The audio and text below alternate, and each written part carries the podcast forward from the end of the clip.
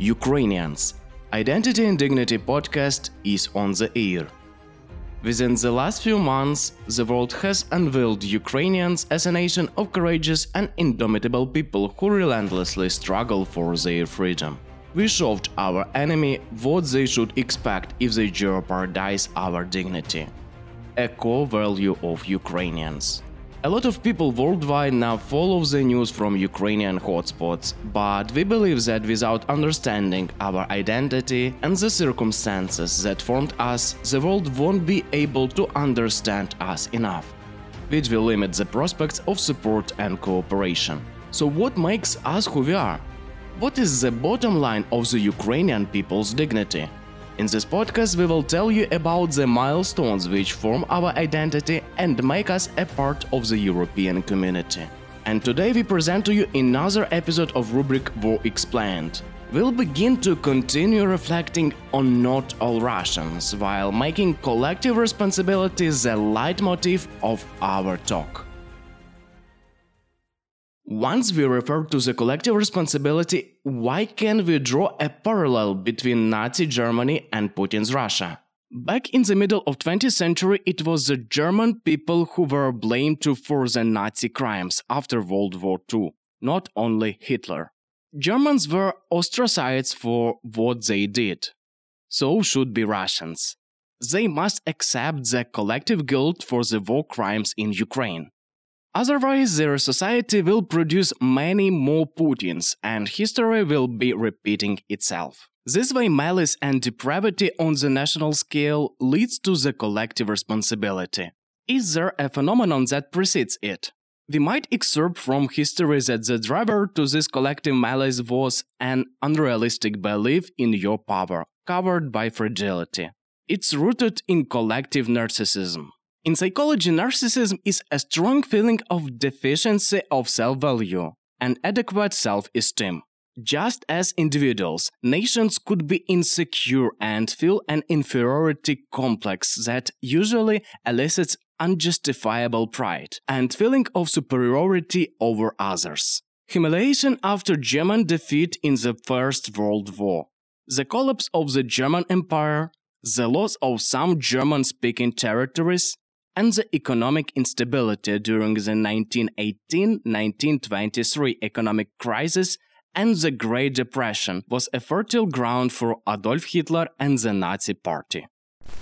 Du meine Arbeit für richtig hältst, ob du glaubst, dass ich fleißig gewesen bin, dass ich gearbeitet habe, dass ich mich in diesen Jahren für dich eingesetzt habe, dass ich anständig meine Zeit verwendet habe im Dienste meines Volkes. Gib du jetzt deine Stimme ab. Wenn ja, dann tritt für mich ein, so wie ich für dich eingetreten bin. Millions left unemployed and linked the depression to Germany's national humiliation after the First World War. Nazism promised a tempting pill of greatness and great future. Just because you are German, you're allegedly more privileged than others. Similarly, many Russians were born into poor, illiterate families, and their government did nothing to improve their lifestyle. Their actions embody a revenge to the world for their own inferiority complex for being so poor and unfortunate. But can we say this tendency is a genuine collective phenomenon? And why should all Russians bear collective responsibility for Russia's war against Ukraine? Let us examine the logic of Carl Jung, a Swiss psychologist in these matters. To illustrate it, we will refer to the Nazis once again.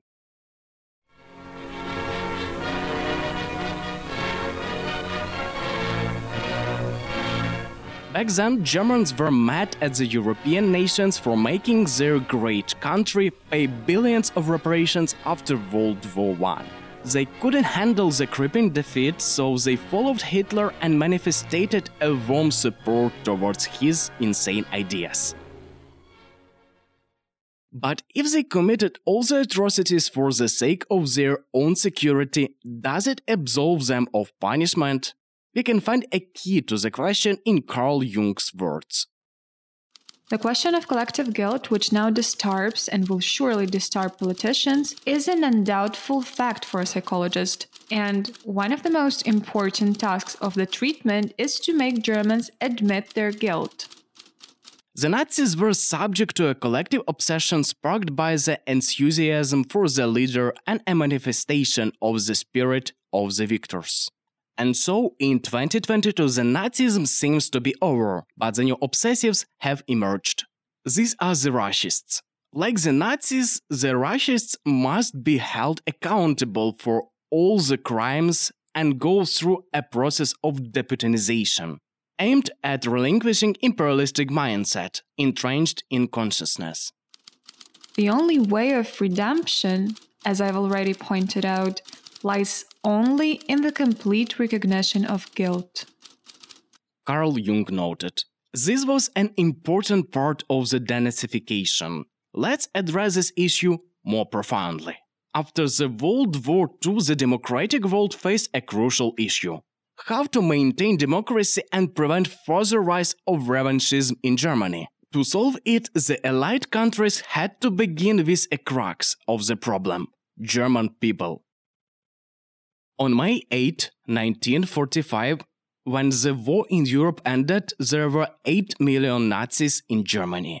Former members of the Nazi Party and other adherents of the Nazi movement. Just to arrest them was not a solution because they were a part of the elite lawyers, doctors, and teachers. You cannot arrest the whole nation, but you can educate and explain their complicity as onlookers. Therefore, the only way out was re-education and democratization of the German people. To this end, in West Germany, Americans conducted voluntary and sometimes forced familiarization of Germans with the Nazi crimes. They were taken on mandatory excursions to the former concentration camps.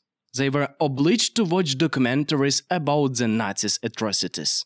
Posters depicting Jews and other nationalities exterminated by the Nazis were pinned in towns with the eloquent inscription This is your fault. The Germans were often forced to even participate in excavations of mass graves of victims of the Hitler regime. The Denazification was a lengthy process and not instantly fruitful. In November 1946, 37% of Germans surveyed in West Germany believed the extermination of Jews, Poles, and other non Aryans was a necessary measure for German security. According to the same poll, one third of Germans agreed that Jews should not have the same rights as members of the Aryan race. What made the Germans reflect was a series of trials caused by late investigations into German crimes on the Eastern Front from the late 50s to the mid 60s. It was the first post war opportunity to the former prisoners to speak up publicly about their experiences. In 1979, after the screening of the miniseries Holocaust on German TV, the Jews topped the German agenda. 20 million Germans, which is more than a half of the adult population in West Germany, watched the series four evenings in a row. The impact was enormous. The process of healing of society is rough and time consuming, but inevitable. And our point of arrival is a thesis that Russians need a similar treatment. Not by glossing over their crimes and just condemning Russian invasion, but by claiming their guilt. I would say that today the idea that Putin is Russia and Russia is Putin is quite reasonable. And so, therefore, I would say that it's more Russian war than Putin's war. Reflects Vladislav Inozemtsev, director of Moscow based Center for Research. When asked, is it a collective responsibility, he claimed Absolutely, 100%. Still, on 107th day of full-fledged invasion, 10 June, Russian Research Center unveiled how 80% of Russians confide in Putin and his policies. It always takes an effort to accept your flaws, admit guilt over what has happened. We regard how unbearable it is to Russians. As it is a turning point, there is no other way out of this and there is no way out until they cease to praise and cherish their dictator blindly and examine the root of evil, Russians themselves. As we came to grips with the collective responsibility, we may now shift to the other issue. Why is it necessary and even beneficial to support Ukraine for the West? We lay it out for you in our following episode. Glory to Ukraine!